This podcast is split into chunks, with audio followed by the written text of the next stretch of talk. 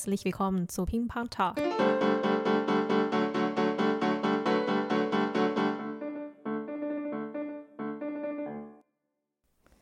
Hallo liebe Leute, herzlich willkommen zu Pingpong Talk, wo wir unsere alltägliche Umgebung durch andere Augen sehen. Ich bin Hui.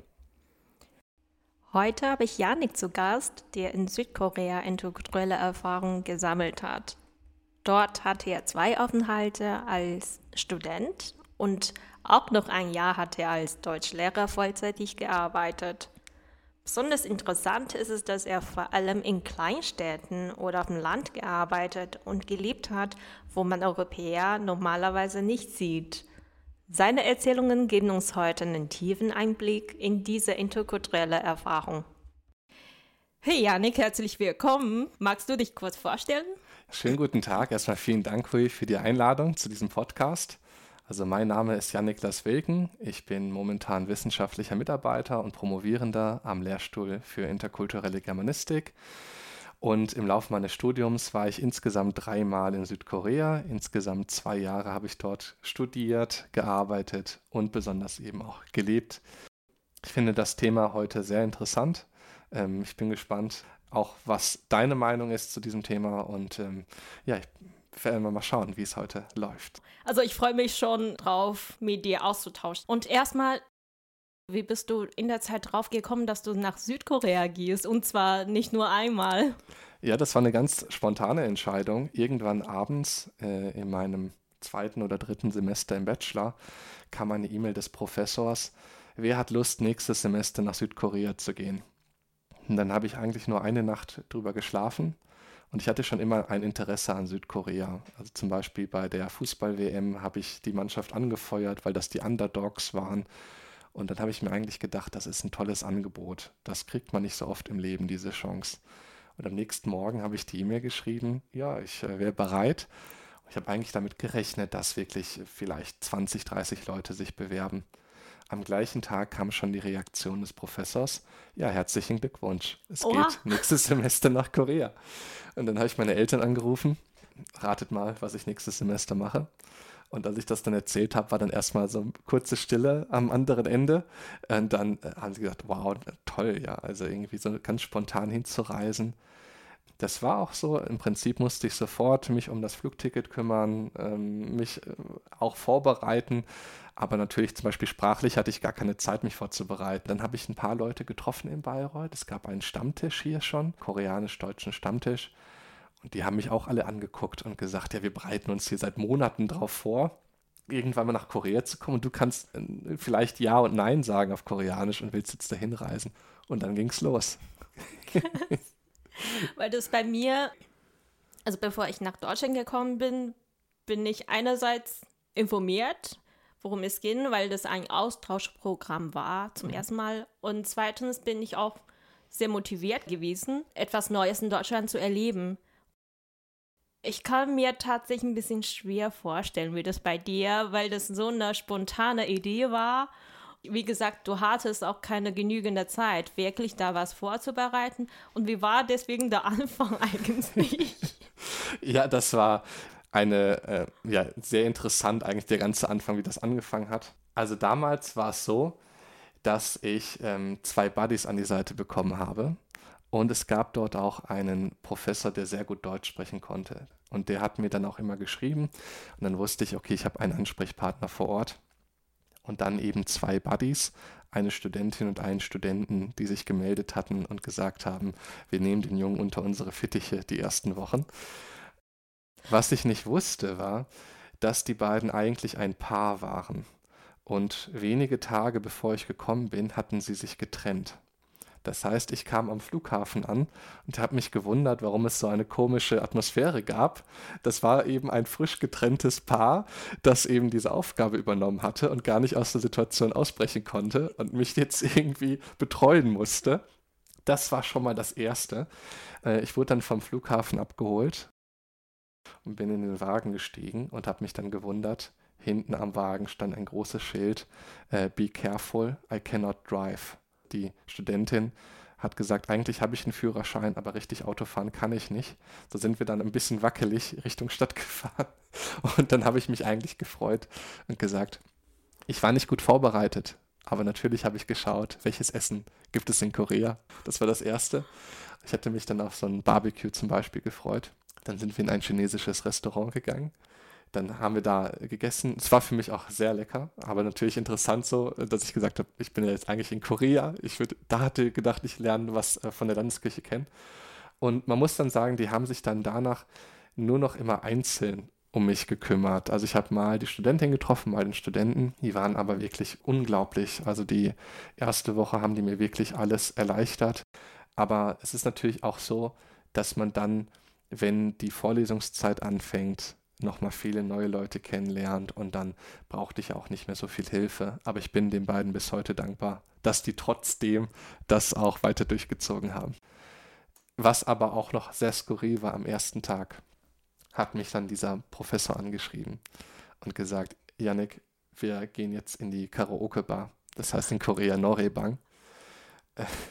Und wir sind dann also erstmal ein Bier trinken gegangen, okay, und waren dann in dem Noraebang. Und dann habe ich gedacht, man singt jetzt so bekannte Welthits. Aber er hat koreanische Klassiker ausgesucht aus den 70er Jahren und hat mir dann immer das Mikrofon gegeben. Ich konnte die Melodie war mir nicht bekannt. Ich konnte den Text nicht lesen. Das heißt, ich habe einfach nur mitgesummt. Und ich hatte das Gefühl, dass er da ein bisschen enttäuscht war, dass ich die Lieder nicht kenne. Und hat mich dann nach Hause gefahren. Aber es war irgendwie auch cool, dass ich da so aufgenommen wurde. Ich erzähle immer gern von diesem ersten Abend und natürlich auf der anderen Seite hat er es ja dadurch geschafft zu zeigen, mach dich locker, du kannst die Zeit hier wirklich genießen. Also auch diese Sachen, die vielleicht einen komischen Eindruck machen, habe ich auch genossen, weil es war natürlich spannend, darüber immer zu erzählen. Ja, zum Beispiel jetzt. Ja, genau.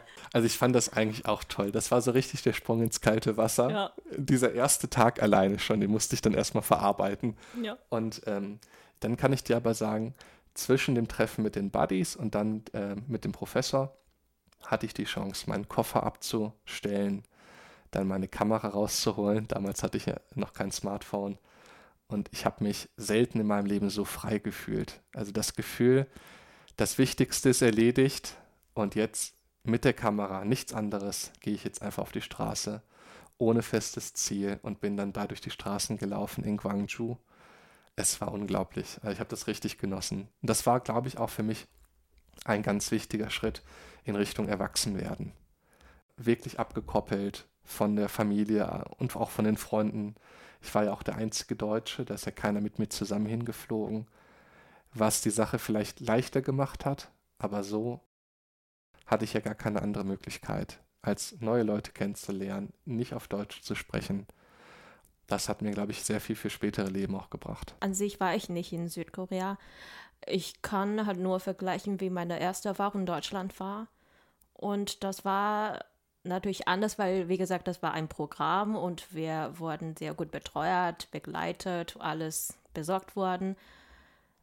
Aber trotzdem hatte ich auch ein gewisses Gefühl, dass ich da frei war und frei wie nie zuvor. Und auch ein bisschen frech bin ich geworden, weil in China, also sowohl in der Schule und auch an der Uni war ich oder versuchte ich immer, mich brav zu benehmen. Und in Deutschland, ich kannte zwar nicht, wie die Stimmung, wie die Atmosphäre an der Uni ist, aber ich hatte das Gefühl, naja, auch wenn ich hier Fehler mache, dann kennt niemand mich wirklich und ich werde nach einem Jahr wieder wegfliegen, dann ist es ja alles vorbei. Und da habe ich schon einiges getan, wie zum Beispiel Unterricht habe ich natürlich geschwanzt. Einiges. Und nicht nur geschwanzt sogar. War ich im Zug, da habe ich eine Mail einer Dozentin geschrieben und habe ich genau offiziell begründet, warum ich heute nicht komme, weil ich jetzt eine Reise in Deutschland mache und das ist für mich wichtig, weil ich Deutschland kennenlernen möchte. Ja, ehrlich, ne? Also das war schon unverpflichtend und auch frech, aber ich glaube, das ist auch eine Differenz für mich gewesen, dass ich so viele Regeln in China dominant waren, die sind jetzt für mich nicht mehr wichtig geworden. Und ich konnte in der Zeit gewissermaßen meine eigene Regel und auch meine Figur erneut konzipieren. Wobei ich auch ehrlich sein muss, also ich war ja das erste Mal einfach nur Student Die Zeit habe ich total genossen. Aber es ist ja so bei dem Kulturschock, den man hat, am Anfang kommt die Begeisterung. Und ich hatte dann allerdings auch dann so eine Phase, wo ich dann eine Liste erstellt habe, welche Sachen ich in Deutschland vermisse. Ich glaube, das wäre mir bis heute, das war so nach 3 Monaten. Und ich glaube, das wäre mir bis heute peinlich, das zu lesen. Da standen so Sachen wie Butterbrot morgen. Also wirklich nichts Spektakuläres, aber Sachen, die ich dann wirklich vermisst habe. Und da war der zweite Aufenthalt, der dann 3 Jahre später kam. Das war für mich dann auch wieder ein Schritt, weil da habe ich ja dann schon gewusst, was mich erwartet. Korea hatte sich in den 3 Jahren aber auch nochmal stark entwickelt, würde ich sagen. Das erste Mal war ich wirklich einer der ganz wenigen Ausländer auf dem Campus. Ich weiß noch, damals habe ich einen Studenten aus Simbabwe getroffen. Also wir kannten uns nicht, wir sind uns einfach nur über den Weg gelaufen und wir haben uns fast umarmt und gesagt, ach, du bist auch kein Koreaner, du bist internationaler Student. Es war damals für mich dann auch toll, beim zweiten Mal zu sehen, hey, die Stadt wird immer internationaler. Also Gwangju besonders, wo ich damals war. Die Stadt ist ungefähr so groß wie München. Die war 2013, als ich das erste Mal hingekommen bin, wirklich noch sehr stark abgeschnitten von internationalen Touristen und so hat man nicht viele gesehen. Das zweite Mal kamen Künstler aus der ganzen Welt. Es war viel mehr los. Auch auf dem Campus hat man das wirklich gemerkt. Da gab es dann auch internationale Studentengruppen und so. Da habe ich gedacht, wow, es hat sich echt viel getan. Und deswegen, während ich beim ersten Mal dann noch wirklich Heimweh hatte, habe ich das zweite Mal genossen und gesagt, jeden Tag mitnehmen. Wer weiß, ob die Chance nochmal kommt. Und wie viele Jahre waren zwischendurch? Also das erste Mal 2013, das zweite Mal 2016. Ja, 3 Jahre zwischen. Und dann bin ich ja dann nochmal 2018 hingereist für ein Jahr mit einem Arbeitsvisum. Da war ich ja dann schon im Master, habe dann da als Lehrer gearbeitet. Ist Gwangju eine kleine Stadt oder eher mittelgroße? Für die Koreaner ist die eine riesige Stadt natürlich Seoul. Wenn man alle Satellitenstädte mitzählt, die da drumherum sind, dann kommt man auf über 20 Millionen Menschen, die da leben. Busan danach. Gwangju ist aber mit München zu vergleichen. Also für europäische Maßstäbe ist es eine absolute Großstadt. Aber für die Koreaner ist es eher eine ländliche Region. Und deswegen wird Gwangju auch eher immer so als Provinznest gesehen. Und war das für dich ganz am Anfang schon deutlich, dass eine große Stadt gewesen ist? Gar nicht. Ich glaube, der große Grund war, weil es eben nicht so international war. Ich habe die Stadt unterschätzt, muss ich auch sagen. Der Grund war natürlich auch, ich war ja immer auf die anderen angewiesen, ein Stück weit. Also ich bin ja nicht irgendwie einfach alleine mit dem Bus durch die Gegend gefahren, sondern ich hatte meine Buddies oder andere internationale Studenten. Wir haben dann die Stadt zusammen erkundet. Aber ich glaube, das ganze erste Semester hatte ich nicht die Vorstellung, was die Stadt alles zu bieten hat. Das kam erst später. Wenn man auf Südkorea schaut, kann man sehen, dass Stadtleben und Urbanisierung mit Vertikalität zu tun hat. Also auch schon in Gwangju, man hat unglaublich viele Hochhäuser. Und auch wenn man jetzt in Deutschland durch Berlin läuft oder durch München, eigentlich haben die meisten Gebäude ja eine Funktion. Aber in Korea muss man immer nach oben schauen, weil man hat ganz unterschiedliche Dinge auf jedem Stockwerk. Man hat einen Katzencafé, man hat dann eine Karaoke-Bar, man hat ein Restaurant, eine Disco. Wenn man da jetzt als Europäer durchläuft, dann schaut man eigentlich immer nur so, ja, was ist im Erdgeschoss, höchstens im ersten Stock. Man muss das wirklich lernen, wie weit das dann immer nach oben geht und dass oben was ganz anderes dann noch warten kann. Und das andere ist, gerade für die Leute, die in Seoul leben, eigentlich, dass die Stadt ist und alles außerhalb ist Provinz. Ich hatte natürlich dann immer einen subjektiven Blick, weil ich war natürlich dann hinterher ein Fan von Gwangju und habe ja versucht, auch den anderen Koreanern zu sagen, Leute, fahrt da mal hin, es ist eine tolle Stadt. Ich habe dann auch immer meine Studenten gefragt, ob sie mir ein bisschen den Dialekt dann beibringen. So Omme und Atta, das sind so Ausdrücke, die man da sagt. So Omme, so ja, oh mein Gott oder so. Und Atta, wenn es zum Beispiel zu warm ist, habe ich gelernt. Da sagt man so, ah, Atta. Es sind ja Dialekte, nur in Gwangju gesprochen werden, oder? Ja, von alten Leuten natürlich, auch nur. Und was du gerade schon erwähnt hast, fand ich sehr interessant. der Grund, aus dem du ganz am Anfang die Stadt unterschätzt hast, weil die Stadt für dich nicht international genug war. Und das ist mir gerade eingefallen. Und in meiner Kindheit zum Beispiel, oder bis heute kann ich immer nicht sagen, ob die Heimatstadt von mir jetzt eine internationale oder in dem Fall urbanisierte Stadt ist. In dem Fall sage ich Ausländer, aber du weißt, was ich meine. Obwohl ich jetzt Ausländer bin, aber meine Eltern kennen die Leute überhaupt nicht, die nicht aus China kommen. In meiner Heimatstadt gab es schon einige internationale Studierende, die kommen hauptsächlich, ich glaube, aus afrikanischen Ländern. In dem Fall, ich kann mir gut vorstellen, wenn jetzt ein Deutscher oder ein Europäer vor allem in meiner Heimatstadt ganz allein dahin läuft, das wäre schon attraktiv für die Leute. Und wie war das bei dir ganz am Anfang so, dass du so auffällig warst? Also da muss ich ja noch dazu sagen, ich bin 2 Meter groß und dann habe ich natürlich damit gerechnet, dass ich fotografiert werde und die Leute mich anstarren. Jetzt muss ich aber ganz ehrlich sein, in Gwangju ist das gar nicht passiert. Es war den Leuten eigentlich völlig egal, dass da jetzt gerade ein blonder Typ durch die Gegend läuft. Ich wurde manchmal angesprochen nach dem Motto, Schweinsteiger, Fußball-WM, super. So, das gab es schon, aber selten. Vielleicht einmal in der Woche. Kein Mensch hat irgendwelche großen Fotos oder sonst was gemacht. Wo ich das erlebt habe, wenn ich das noch erwähnen darf, ist in Shanghai am Band. Ach so. Da waren ganz viele, da war ich mit meinem Bruder auch, mit meinem Vater, also 6 Meter Mann liefen da rum. Mhm. Und da haben ganz viele Leute von uns auch Fotos gemacht und aber natürlich auch gefragt. Aber in Korea ist mir aufgefallen, da war das nur im Dorf so. Da kommen wir noch zu, das 3. Mal, als ich in Korea war, in einem Dorf Deutsch unterrichtet. Und da erinnere ich mich an eine Besitzerin eines Cafés, die hat dann ihre Freundinnen eingeladen und dann gesagt, schaut mal da ist der deutsche Junge, der hier immer Kaffee trinkt. Und da waren alle ganz begeistert. Was mir auch einmal passiert ist in Gwangju, im Wohnheim, da hat ein Junge den Aufzug, in dem wir standen, angehalten. Und da war ich ganz geschockt. Was macht er denn jetzt? Der wollte nicht aussteigen, der hat einfach die Tür zugedrückt und hat sich dann zu mir umgedreht und gesagt, du bist der erste Ausländer, mit dem ich spreche. Hast du heute Abend Zeit? Wir gehen Abendessen. Ich habe gedacht, das ist so seltsam. Aber das war mein erster Aufenthalt, habe ich gesagt, ich mache irgendwie alles mit. Und dann hat er gesagt, ich bin gerade mitten in der Klausurvorbereitung. Ich habe maximal 40 Minuten Zeit. Und dann ist er losgerannt. Wir sind also vom Wohnheim den Berg runtergerannt zu einem ganz kleinen Suppenrestaurant, die Suppe reingeschaufelt, dann den Berg hochgerannt, was natürlich noch deutlich anstrengender war.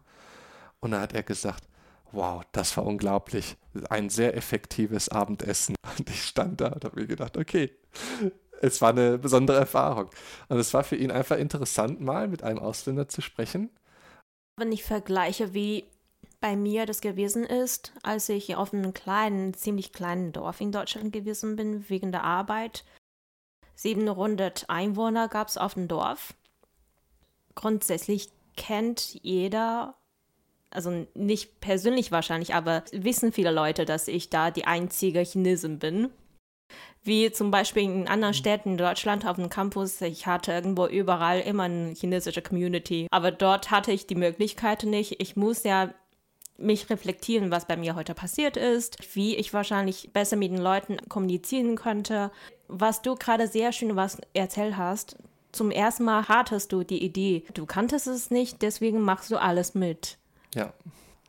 Jetzt, wo du es sagst, das erinnert mich ein bisschen an den Film The Yes Man mit Jim Carrey. Das ist ja auch so ein Film, der sagt einfach zu allem Ja. Und er geht auch zu einem Koreanischkurs in dem Film. Und das bringt ihm hinterher auch was. Also ich habe mir gedacht, wenn ich jetzt nur hier in meinem Zimmer sitze, ja, dann gehe ich wieder nach Hause und habe eigentlich ein halbes Jahr verschwendet. Die ersten beiden Aufenthalte, da war ich ja hauptsächlich in Gwangju. Mhm. Ich habe natürlich Seoul auch besucht, ich habe Busan besucht, aber Gwangju war der Lebensmittelpunkt. Und das 3. Mal als Lehrer war ich am Wochenende immer in Gwangju. Ich hatte also jede Woche auch die Großstadt, aber ich habe da unterrichtet in einem Ort, der hieß Gokseong. Die Koreaner kennen den Ort, weil da gibt es einen bekannten Horrorfilm mit einer Hexe. Gokseong Witch. Ich habe auch heute, wir haben eine Gruppe von koreanischen Studenten bei uns, 12 Studenten aus Seoul, mit denen habe ich auch darüber gesprochen, wie ist das so, der Unterschied zwischen Dorf und Stadt in Korea. Und die meinten dann, im Vergleich zu Deutschland ist der Unterschied viel größer. Ich hatte dieses absolute Hightech-Leben in Gwangju.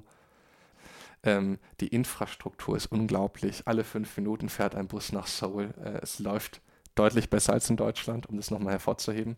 Auf der anderen Seite war ich in einem Dorf, wo viele Menschen wirklich noch sehr einfach eigentlich gelebt haben. Der Unterschied ist schon gewaltig. Da gab es immer den gleichen Taxifahrer, der mich abgeholt hat. Oh, der stand da wie in einem Film, hat mir zugewunken, gesagt, wie war's in der großen Stadt? Setz dich rein. Dieser Taxifahrer war, glaube ich, die größte Motivation für mich, Koreanisch zu lernen.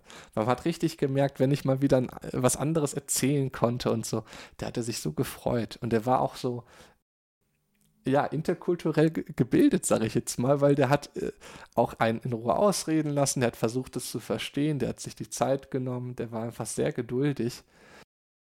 Das war, glaube ich, immer so 20 Minuten Autofahrt, haben wir immer komplett durchgequatscht auf Koreanisch. Er konnte kein Englisch und so blieb mir auch nichts anderes übrig.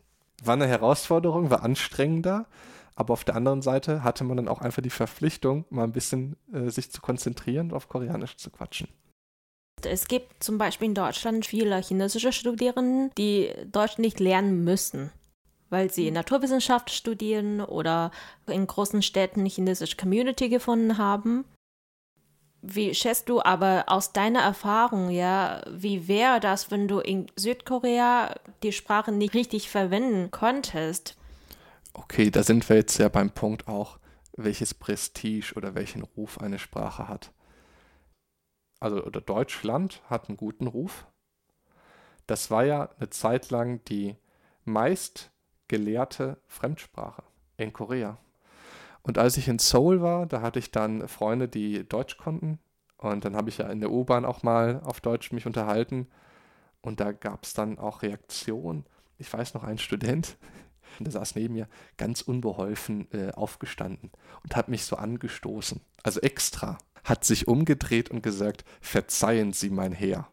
Das heißt, der hat mir zugehört und gesagt, wie kann ich jetzt mit diesem Menschen Kontakt aufnehmen und zeigen, dass ich Deutsch gelernt habe. Also deswegen, alleine schon, um das Englische zu vermeiden, habe ich mir viele Floskeln so angewöhnt und versucht auch mit den Leuten ins Gespräch zu kommen, weil du ganz anders empfangen wurdest.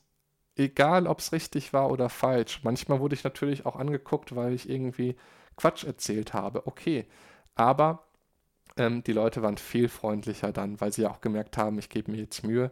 Das geht mir bis heute so, hier mit den Studenten, wenn ich mal einen koreanischen Satz sage, alle sagen wow und oh.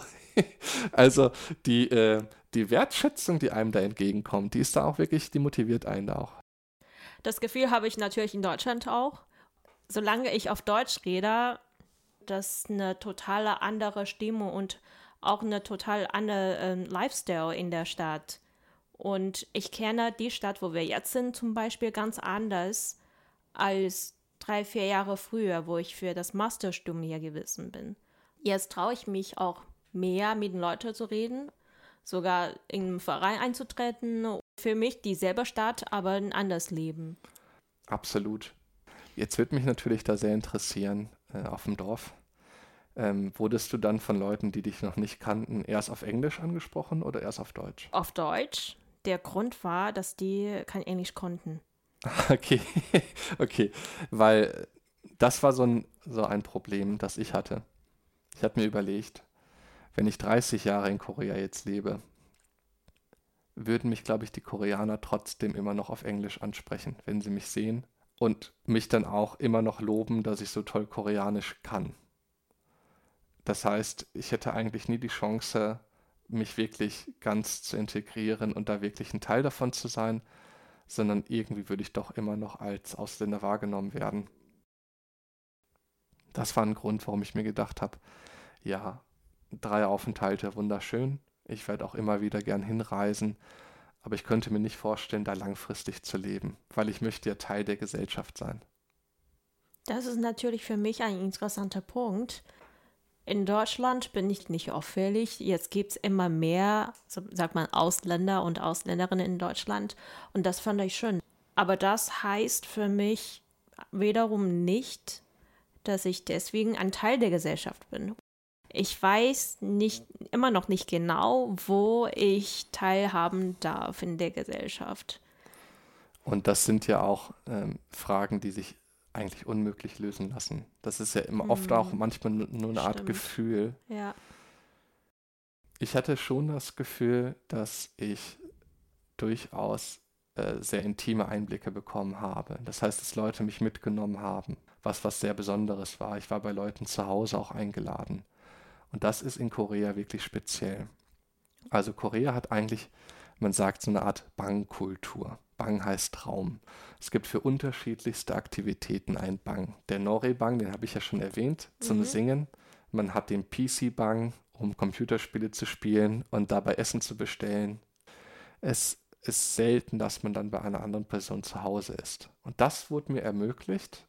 Und das war ein Moment, wo ich dachte, jetzt bin ich irgendwie mittendrin und ich werde einfach so akzeptiert, wie ich bin. Und es war dann auch nicht so nach dem Motto, schaut mal her, ich habe irgendwie jetzt einen Deutschen kennengelernt, sondern ich war einfach irgendwie Teil. Ja, wir haben einfach zusammen Videospiele gespielt und gequatscht. Ich glaube, das sind die Momente, wo man dann sehr glücklich ist. Ich habe in Korea gesehen, dass viele Dinge anders gemacht werden können und dann auch besser, schneller, effizienter und in manchen Dingen auch gemeinschaftlicher.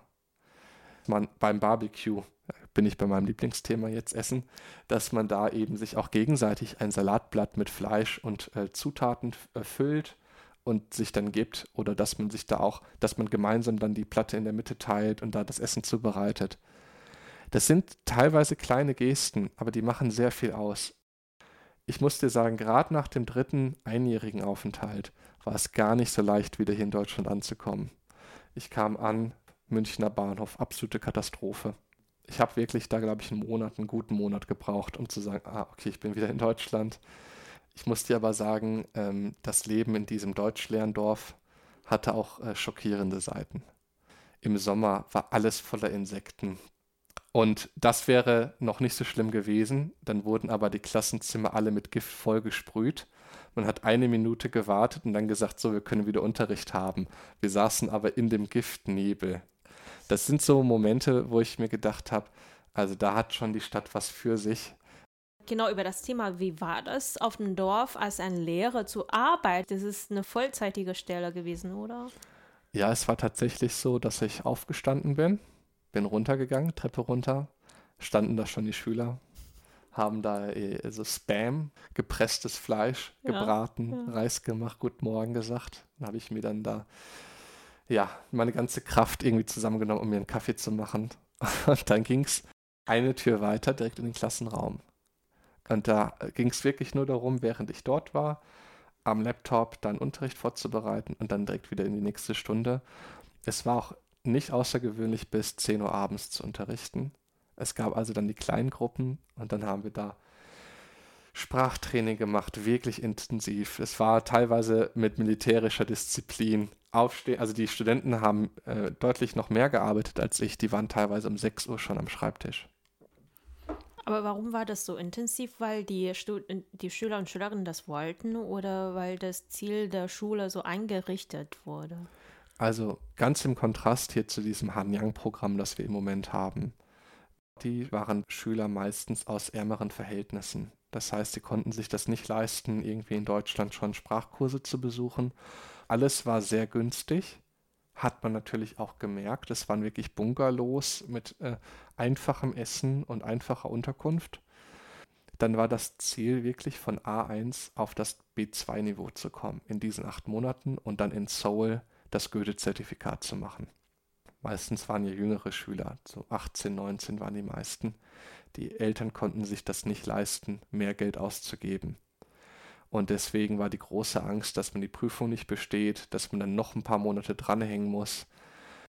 Die meisten hatten auch konkrete Ziele, was sie dann in Deutschland später machen wollten. Ich kann dir aber auch sagen, mit einem gewissen Stolz, über 80% dieser Leute sind jetzt auch in Deutschland momentan. Also bist du auf jeden Fall in Deutschland in die das koreanische Community integriert? Tatsächlich schon. Es hat mal irgendeine Koreanerin einen Blog geschrieben über ihre Zeit in Bayreuth und hat mich dann darin erwähnt. Dann wurde ich in Gwangju von Leuten angesprochen, die nach Bayreuth kommen wollten. Mhm. Die haben gesagt, wir haben da von einem Jannik gelesen. Bist du der Jannik? Also diese Communities, die bleiben irgendwie erhalten, auch über Jahre.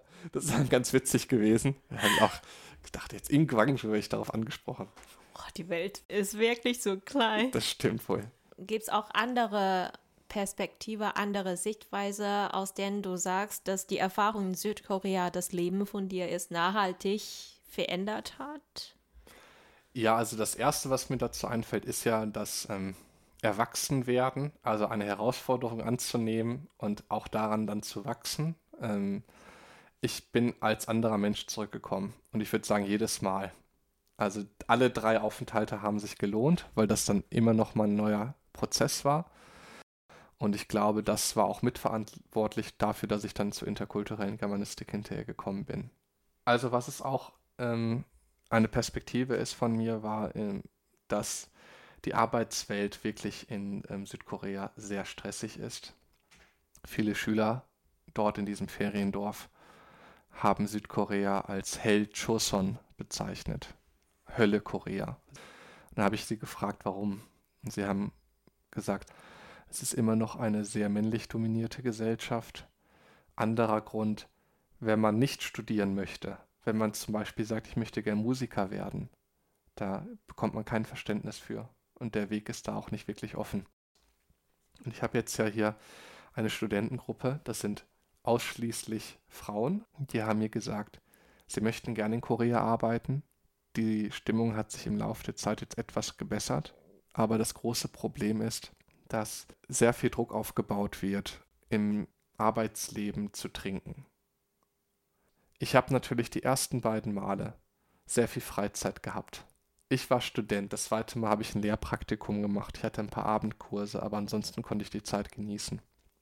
Das dritte Mal habe ich gemerkt, in Deutschland zu arbeiten hat schon so einige Vorteile. Dass man hier ja normalerweise um 4, 5 Uhr auch mal einen Feierabend genießen kann. Dass man doppelt so viele freie Tage hat wie ein Südkoreaner im Jahr, um auch für seine Familie da zu sein. Das war ja sehr wechselhaft. Mhm. Das erste Mal war ich richtig froh, nach Deutschland zurückzukehren.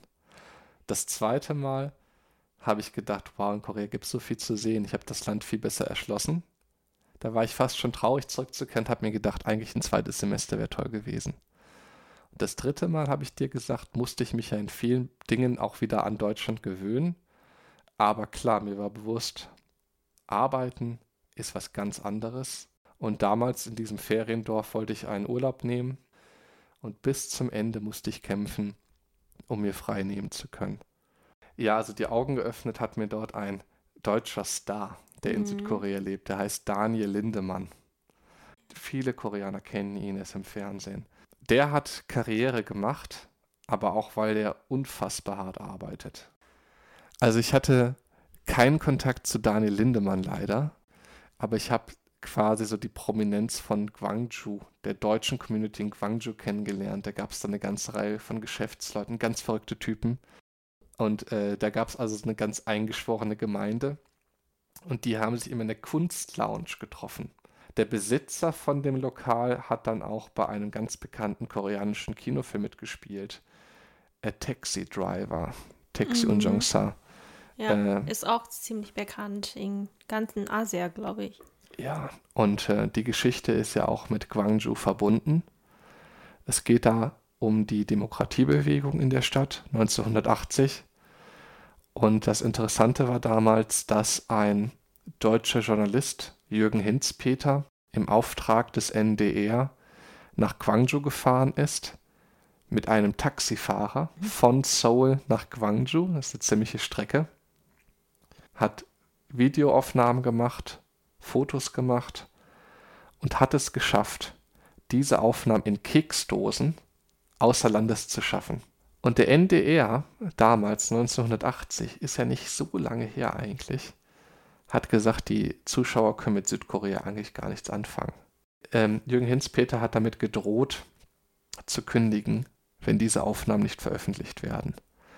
Und dann wurden diese Aufnahmen nach Monaten erst im Fernsehen ausgestrahlt. Und das waren die einzigen Bewegtbilder, die es von der Demokratiebewegung überhaupt gibt, die man so kennt. Das heißt, dass die Menschen in Gwangju, wenn sie Deutschland hören, dann nochmal ganz andere Assoziationen haben. Dass sie sagen, ja, dieser deutsche Journalist hat unsere Geschichte bekannt gemacht. Sonst wäre das irgendwie in Vergessenheit geraten. Ich hatte das große Glück, ich habe die Witwe von Jürgen Hinzpeter in Berlin getroffen. Die hatte nochmal persönlich davon erzählt. Und das war eigentlich so der Promi, den ich getroffen habe, weil sie natürlich über Jürgen Hinzpeter noch ganz anders berichten konnte.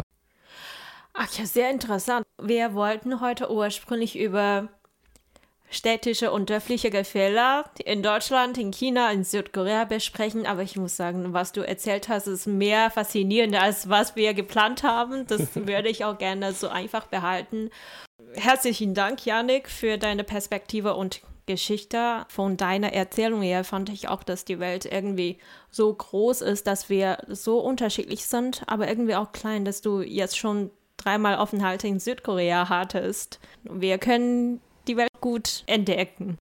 Erste Woche in Korea bin ich ins Wohnzimmer gegangen, saß ein Koreaner mit 2 Hähnchenflügeln, sagte, setz dich hin, hat mir einen Hähnchenflügel gegeben, dann haben wir zusammen Fußball geschaut und hatten eine wunderbare Zeit. Und er konnte nur ein bisschen Englisch und da hat man gesehen, es gibt so viele Gemeinsamkeiten, die uns natürlich auch verbinden. Das sollte man dann auch nie vergessen. Wir stellen uns mal in den nächsten 10 Minuten ruhig vor, wie das war. Jannik mit 2 Hähnchenflügeln Fußball spielen. Ein Traum, ich sag's nur. Genau, mit Schnaps oder nicht hier. Tatsächlich leider nicht, aber das hätt's natürlich perfekt gemacht. Genau. Das war's für diese Episode vom Pingpong Talk. Danke für dein Zuhören. Es freut uns, wenn Pingpong Talk dir Spaß macht und interkulturelle Perspektive anbietet. Wenn du interessante Themen hast, persönliche interkulturelle Geschichten mitteilen oder bestimmte Gäste im Pingpong Talk anhören möchtest, schreib uns unter der E-Mail-Adresse podcast@beihina.de an. Weitere Episoden findest du auf Apple Podcast und Spotify.